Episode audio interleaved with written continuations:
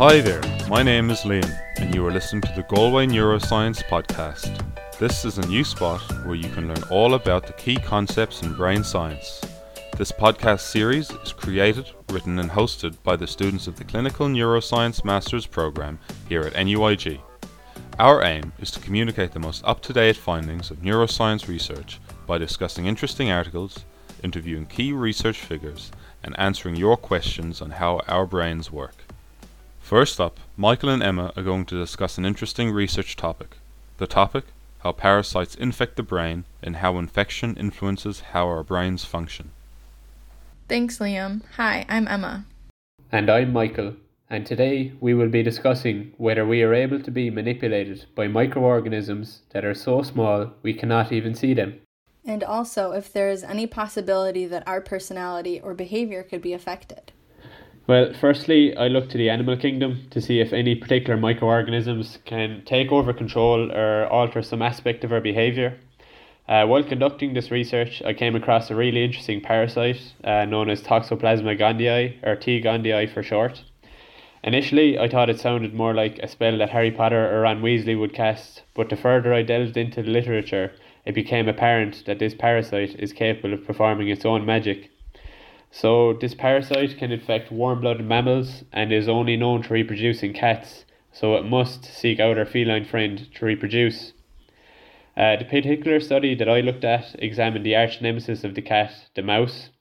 Anyone who has watched a Disney film will know that mice are instinctually afraid of cats. Cats are their main natural predator, so they have an aversion or a desire to avoid the sight and smell of them. If they did not have this fear, there would be a lot less mice and a lot more fat cats trotting around. Remarkably, when mice are infected by the parasite that I mentioned before, something very peculiar happens. They no longer fear cats. That's so interesting. Does the infected mouse then lose its ability to smell? Yeah, I initially thought the same thing as well, Emma, but when I dived further into the research, uh, the ability of infected mice to smell is actually not affected at all the parasite actually localizes itself in a part of the brain that controls a response to fear and alters the hormones being produced here. This change in hormone production ultimately makes the mouse fearless of cat odors and less likely to avoid them. But why would a mouse be less fearful of their main natural predator? This seems kind of counterintuitive for the mouse. Yeah, it seems like madness, but for the parasite living inside the mouse, this means it's able to find a cat to reproduce. If you remember earlier, I mentioned the parasite can only reproduce in cats. The parasite may have changed the chemistry of the mouse brain to ensure it could find a cat to reproduce. This study kind of reminds me of Tom and Jerry. I was just about to say that. Maybe this was why Jerry wasn't always so afraid of Tom. Yeah, maybe a parasite had eroded his fear of cats. It left me wondering could it be possible for humans to be controlled? As much as I'd like to say no, humans actually can contract toxoplasmosis as well. You can't catch it, but the most likely way one would become infected would be by coming into contact with cat feces that contains the parasite. Once a person becomes infected, the parasite forms cysts across the body, but particularly in the brain. Generally, though, if you're a healthy person, your body will prevent the parasite from causing much harm by keeping it inactive, and then, like a vaccine, it'll prevent you from getting infected again. Uh, right, so I actually heard before that pregnant women should be cautious around cats and litter trays. Is this maybe why? Yeah, that's exactly why pregnant women should be extra cautious around their cats or strays. It can be difficult to detect visible symptoms of this infection in cats, so it's always better to err on the side of caution. Uh, but how exactly can a parasite affect humans? Is it similar to the way that mice are infected? Yeah, so if a human contracts this parasite, the highest densities of cysts are found in a structure of the brain called the amygdala. And like you were saying, Michael, this then affects their fear response. The amygdala plays an important role in emotions and reactions, particularly fear and anger responses, which could explain why we see such a changed fear response. And like how common is it for humans to be infected by this parasite? Well, when researchers started to note that Toxoplasma gondii infection led to behavioral changes in rodents, they then began to wonder if something similar could be happening in humans. And the answer is yes. A German study from 2016 suggests that we are at an increased risk of being infected as we age, with the prevalence increasing from 20% in the 18 to 29 year old age group to 77% in the 70 to 79 year old age group. Generally, though, global and UK estimates suggest the prevalence to be in or under 30% of all people. I really didn't think it would be that high.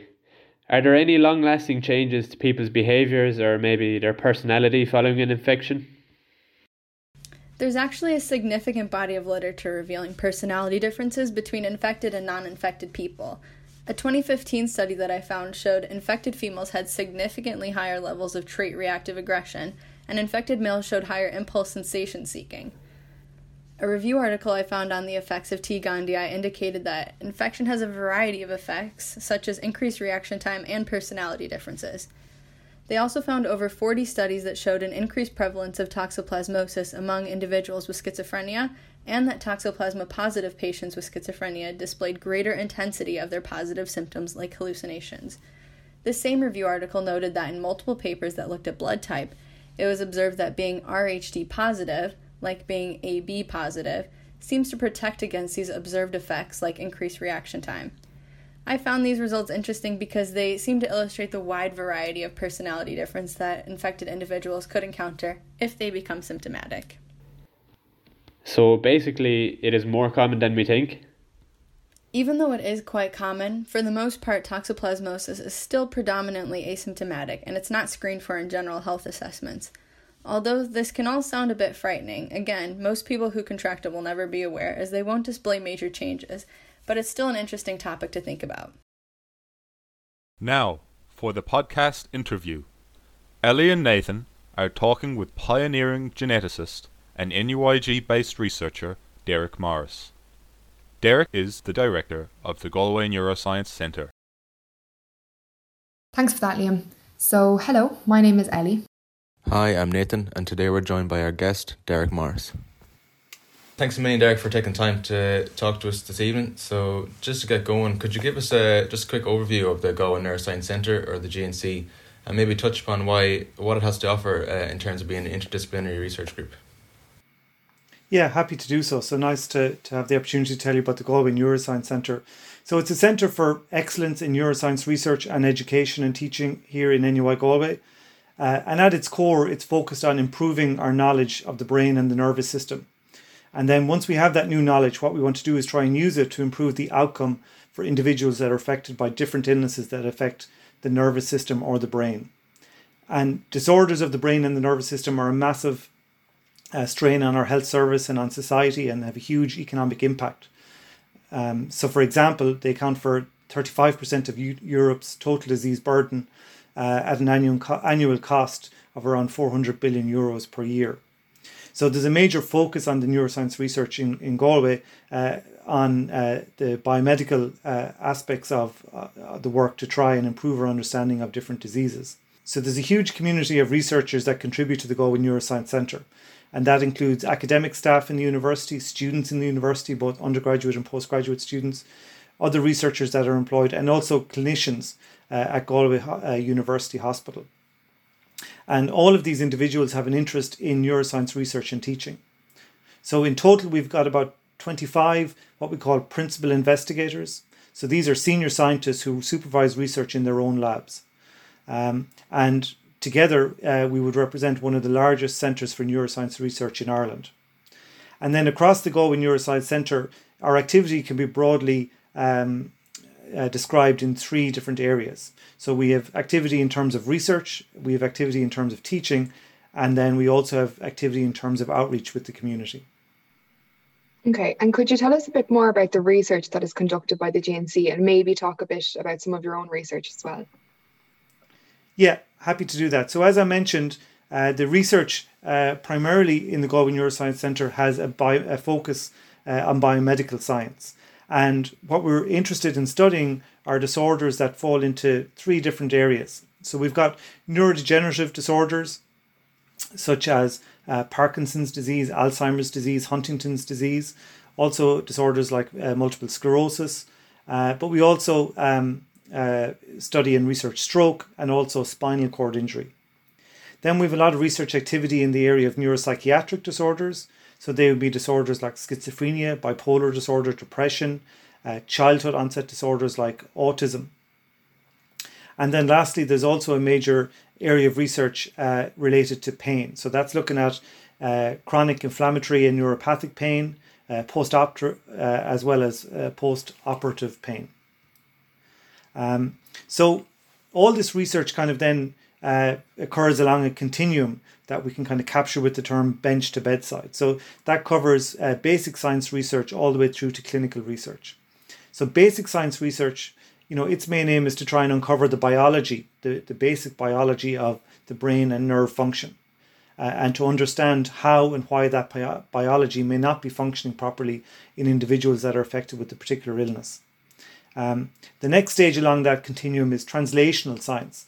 And in when we're doing translational science or translational research, what we're trying to do is link basic science with human medicine. And we're aiming, for example, to develop interventions that will improve the health of individuals and also the public. And then we have clinical research and that includes studies to better understand disease in, in humans and then relate that knowledge to the findings from basic science and translational research. And clinical research may also involve testing new interventions to see if they can result in better outcomes for patients. So, along that continuum from basic through to clinical research, then we employ a lot of different research methods. And a particular strength of research at the Galway Neuroscience Centre is its interdisciplinarity which means that we can combine different types of research to try and solve a problem from a range of different angles. Uh, and in and that research activity then uh, occurs between the scientists, clinicians, but also partners from industry uh, and and uh, other hospital services. So, what types of, of methods do we use? So, we have a lot of molecular methods that we employ, such as genetics methods and molecular biology techniques, and these are usually focused to try and help us study what happens inside uh, uh, individual nerve cells, for example. Uh, we use imaging techniques to study the function and structure of the human brain. Uh, we use behavioral studies of motor, cognitive, and sensory function in both animals and humans to understand those. And we also then investigate psychosocial interventions uh, in the context of neurological or, or psychiatric disorders. Uh, and uh, another important area of research uh, within the centre uh, relates to the use of biomaterials to try and deliver drug treatments to brain regions in, for example, neurodegenerative disorders. Uh, in terms then of my own research is in the area of psychiatric disorders. I particularly work on schizophrenia. So schizophrenia is a common adult psychiatric disorder. It affects about 1% of the population. And it's a very disabling disorder. Um, it is a range of different s- symptoms positive symptoms, negative symptoms, and cognitive uh, impairment. Um, but like many disorders of the brain, uh, schizophrenia is strongly heritable, which means that we know that genetics makes an important contribution to an individual's risk of developing schizophrenia. Um, because the, the brain is, is difficult to study, genetics gives us an important angle that we can try and exploit. So if we know that a disorder like schizophrenia is highly heritable, we can use genetic studies to try and identify the individual genes that, that are that we which we would consider to be risk genes for the disorder. So by, by studying patient samples and controls and DNA from those individuals, we can identify uh, genes and proteins that are part of the biology of the illness once we understand more about these proteins, we can then understand well what biological processes are those proteins involved in the brain. Uh, those biological processes, you know, what uh, cells, what brain regions do they occur. So, overall, using the genetic studies, we can uh, start to build a picture of the biology of the illness. And once we know more about the biology of the illness, we can start to think about developing new methods for diagnosing the illness, or we can think about new methods uh, for treating the illness. Yeah, that's great, Derek. You seem to uh, cover a lot within the group. Um, so, just in regards to the aims of the group, you mentioned education. Uh, so, could you share more on the education programs associated with the GNC? Yeah, so uh, there's a lot of neuroscience uh, taught at uh, undergraduate and postgraduate level in, in NUI Galway. So, at undergraduate level, we don't have um, uh, an individual neuroscience degree, but within several of the biomedical science subjects like anatomy, uh, biochemistry, pharmacology, physiology, uh, there's a lot of, of neuroscience modules taught and opportunities for, stu- for students to study neuroscience. And because we have a lot of uh, scientists uh, that lead neuroscience groups for fourth year students, uh, a major element of, of being a fourth year science student is your fourth year research project. So, quite a, a large number of science students would undertake fourth year projects in neuroscience. And that's an opportunity for them to learn more about particular illnesses and areas and some of the methods that I've mentioned already that are important in the context of neuroscience research. At postgraduate level, then, we do have dedicated master's programs in neuroscience. So there's the master's in clinical neuroscience and there's also the master's in neuropharmacology. Uh, and again, these are one year taught programs that give students the opportunity to really build on, uh, build their expertise in different aspects of neuroscience um, that are, are relevant to, to current research. Um, students in those postgraduate courses would also undertake uh, three month research projects, again with the neuroscience focus, and again helping to build their skills and knowledge uh, in neuroscience uh, as they progress through their postgraduate uh, education. And lastly, then, uh, we have many PhD students uh, undertaking their studies in the area of neuroscience. So these PhD students then are supervised by some of the, I mentioned, 25 principal investigators we have in the Galway Neuroscience Centre, and they cover all the different illnesses, including neurodegenerative disorders, neuropsychiatric disorders, uh, or, and uh, studies related to pain. And these students would also um, uh, use or, or, or be trained in a range of different uh, skills uh, relating from genetics to neuroimaging to behavioral studies to clinical research and patient orientated research. So you mentioned earlier that the GNC is involved in some community outreach. Um, could you tell us a bit about some of this and then what you're aiming to achieve with them? Yeah, so outreach involves, you know, sharing our knowledge and our love of neuroscience with the general public. And there's a number of different events during the year where Galway Neuroscience are involved uh, with the aim of, of sharing that knowledge. So, for example, there's Brain Awareness Week that occurs in March each year. And um, ordinarily, in uh, non pandemic times, uh, we would set up an opportunity for uh, school children from primary and second level uh, to come in and uh, undertake different activities and participate in different workshops related to neuroscience and brain function.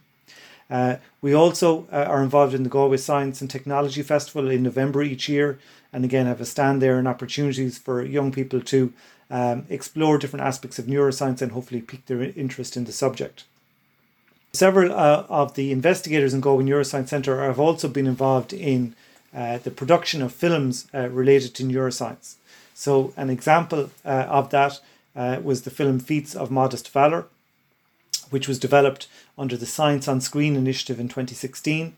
So, that was supported by CURAM, uh, which is the SFI Centre for Biomaterials at NUI Galway, and also in collaboration with the Galway Film Centre. So, this film combines the story of the lived experience of three patients who suffer from Parkinson's disease, and that's combined with the efforts by Dr. Eilís Dowd's research group to develop new medical devices to slow or even to halt the progression of the disease. So it's a, an interesting film in that it gives an insight into uh, what the experience is of patients and how they um, uh, live with the illness and at times struggle with the illness. Uh, but it's also uh, matched against what current research is underway at NUI Galway to try and come up with uh, methods to uh, deliver uh, medications that potentially could, as I say, slow or halt the disease. And overall, the purpose of the outreach activities and different public engagement activities is to create greater awareness of neuroscience and related disorders. And that can be important on a number of different levels. So, one area um, uh, which uh, is relevant in the context of psychiatric disorders is trying to reduce the stigma associated with, the, with these disorders. So um, there's data to show that when uh, people in the general public uh, understand, for example, schizophrenia to be a biological disorder, they have a better understanding of what the illness is, and that can help reduce some of the stigma experienced by patients who suffer from that illness. That's all really interesting. So, just to conclude, uh, going forward, what would you say is the future vision of the GNC and some of the future visions for your own research? So, the overarching aim of the centre over the next number of years is to continue its efforts in research, education, and outreach. And uh, when I spoke earlier about the science uh, existing along a continuum from bench to bedside, obviously what we want to do is try and transition more from the basic science through to the translational and clinical science. So, really, by generating new knowledge about how the brain works and how some of these disorders of the brain and the nervous system occur. What we want to do is use that knowledge uh, to come up with better methods of diagnosis, better uh, uh, new therapies that can improve outcome for patients and their families. So the human brain is the most complex entity in the universe, so we still have a huge amount to learn. So so there's there's plenty of research to undertake and achievements to be made uh, in neuroscience that would be important for, as I say, people that are affected, but also the wider uh, society and the economy. Uh, in terms of our own research in schizophrenia genetics, uh, we've uh, over the last decade come through a very exciting time where new genomic technologies have given us massive new insights into the genetic basis of schizophrenia and other psychiatric disorders like depression and bipolar disorder. So now that we know a lot about the different the genes that are involved, we're starting to get an insight into what proteins, what cell types, what biological processes in the brain are affected. But we still have a long way to go to fully understand how those are all connected with each other. And then once we know the biology, we've a lot to do to try and understand well, what can we do to uh, treat this illness or uh, to better uh, identify, for example, which medications might be most effective uh, for which individuals. So, lots of work to do. Uh, neuroscience is an area that's going to continue to grow and grow, and our aim in the GNC is to try and uh, pursue that and drive it forward as best we can. Thanks again for your time, Derek. Uh, it was a pleasure talking to you today, and we found it really interesting. And we look forward to seeing what's next for GNC and your own research projects. Yeah, same as that, Derek. Thanks very much uh, for taking the time. It was a pleasure chatting to you today. Thank you very much. For our last section, Nathan and Ellie will answer some of your questions about how the brain works. The questions have been submitted by secondary school students from around the country. So, Ellie, do you want to kick us off with the first question? Yeah, so um, Patrick wants to know why the brain has wrinkles. Uh, yeah, that's a great question, Patrick. So our brains can definitely look like strange looking objects at times. Uh, these wrinkles actually have names, so we call them gyri and sulci. Uh, so the gyri are the ridges or bulges, and the sulci are little valleys or grooves that together make the brain appear as if it were wrinkled. So when our brains are growing, the tissue on the outside of the brain, which we call grey matter, actually grows faster than the tissue on the inside. So we call that white matter. So the grey matter on the outside starts to fold in on itself, and it creates these that wrinkle looking effect. Uh, however, in fact, not all brains have these wrinkles. So animals like mice and rats don't actually have these wrinkles at all, and they're actually smooth brained. Um, but animals like primates and humans, we, we do have them. So these wrinkles increase the surface area of the brain, meaning that more brain tissue can exist in the limited area of our skulls, um, which means that our brain cells, which we call neurons, can actually have more connections with each other. So this might be one of the reasons actually why humans are capable of complex thought and reasoning because we have more of these connections. Uh, so just to answer your question, Patrick, we have these wrinkles because our grey matter brain tissue on the outside of the brain uh, grows faster than the inside tissue, which we call white matter, uh, which causes it to fold in on itself. So the next question was a very popular one. Um, so a number of students want to know how does memory work? Yes, that's a brilliant question because I think it's something that we all wonder about, and I think it's really central to all our day to day lives. Um, so to break down how it works, uh, we can say there are three main parts of memory. So we can call them encoding, storage, and retrieval. So encoding is basically the learning that occurs when you see or hear new information. Uh, the storage is when you uh, when the things you learn during the encoding phase become stored in the brain. Uh, so in order for this information to actually go into storage, there are two types of memory processes the information has to go through first. So the first of these is called short-term memory, uh, which only lasts for a short period of time uh, just maybe around 15 to 30 seconds, and it can only store a little information at a time. Uh, so to keep this information in short-term memory, we can repeat it to ourselves. So like when you hear a new phone number, for example, and you repeat it in your head a few times while you're dialing it. Um, but if there is too much information or you stop rehearsing it, uh, you will forget it. So the next uh, process is called long-term memory, which is information that is important enough or has a lot of meaning for you, which will move it away from short-term memory into long-term memory so the information could potentially stay in your brain forever. Uh, the last part of memory is retrieval, uh, which is essentially just us remembering things. To distinguish between the different types, the short term memories are remembered in the order that you experience them. So, for example, you'd remember the phone number with three digit number first, so like the 087, and then you'd remember the rest of the number. Whereas the long term memory is remembered through association. So, this is why you'd remember smells or sounds, and they might bring up a, a certain specific memory for you. So the next question is from Finbar and Clodagh, who ask, What happens when we dream?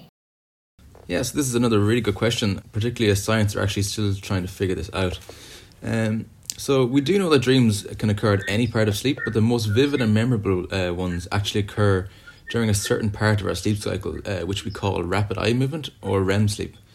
So during this REM sleep, our brain actually paralyzes us so we don't actually act out our dreams. So during this, this sleep cycle, there are certain brain areas which are particularly active when we're dreaming, such as the visual cortex, uh, which is responsible for the visual aspects of dreaming, and also the limbic system, uh, which is responsible for the emotional aspects of our dreams.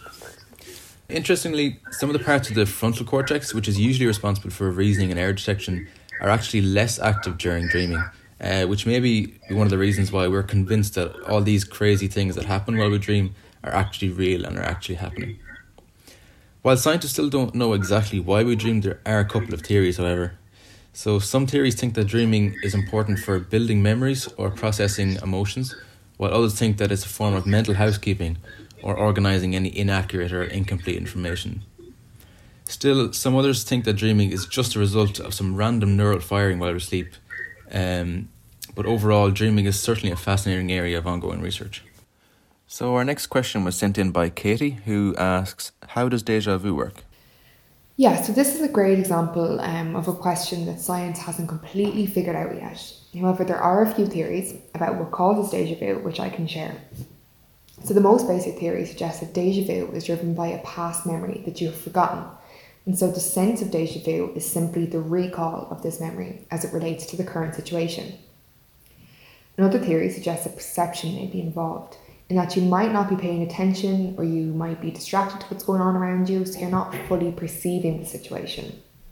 So when you refocus on what is actually happening, it may seem oddly familiar as if the same thing has happened before in the past. So, another theory suggests that deja vu is caused by a delayed signal in the processing of memory formation. For example, a signal may enter the brain twice, once in each half of the brain, but one of the signals is delayed by a few milliseconds, and this causes the event to be processed as two separate experiences. And so a person may feel as though they are reliving the first memory again. It was also suggested that deja vu may be related to dreams, in that someone may experience an event that has a slight similarity to a past dream in which they have subconsciously retained some memory of, making them feel as if they have experienced that current situation before. So, the final question comes from Jack, who asks Can we remove the brain of a deceased person and use it in someone whose brain is damaged? Yeah, so this is a tough one, um, but I guess the short answer to this question is no. It's not possible to do that for a range of reasons. However, if it were possible, a person would no longer be who they once were, as personality is linked to the brain and its structures. So, neuropsychological research of individuals with traumatic brain injuries has provided evidence for the relationship between someone's brain and their personality. For example, in 1848, a man named Phineas Gage was working for a railroad company and his job involved using explosives to clear rock formations. Unfortunately, uh, one day he got distracted, which resulted in an iron rod being sent straight through the left side of his face, behind his left eye, and through the left side of his brain, eventually breaking through the top of his skull. Amazingly, uh, Phineas remained conscious throughout this and he eventually recovered from the accident. However, he wasn't the person he was before with many people who knew him saying that he was no longer Gage. Why? Because Phineas's frontal lobe had been damaged, which resulted in changes to his personality. Therefore, as you can imagine, even if we could give someone an entirely new brain, they would no longer be the person they were before, as their personality would likely have completely changed.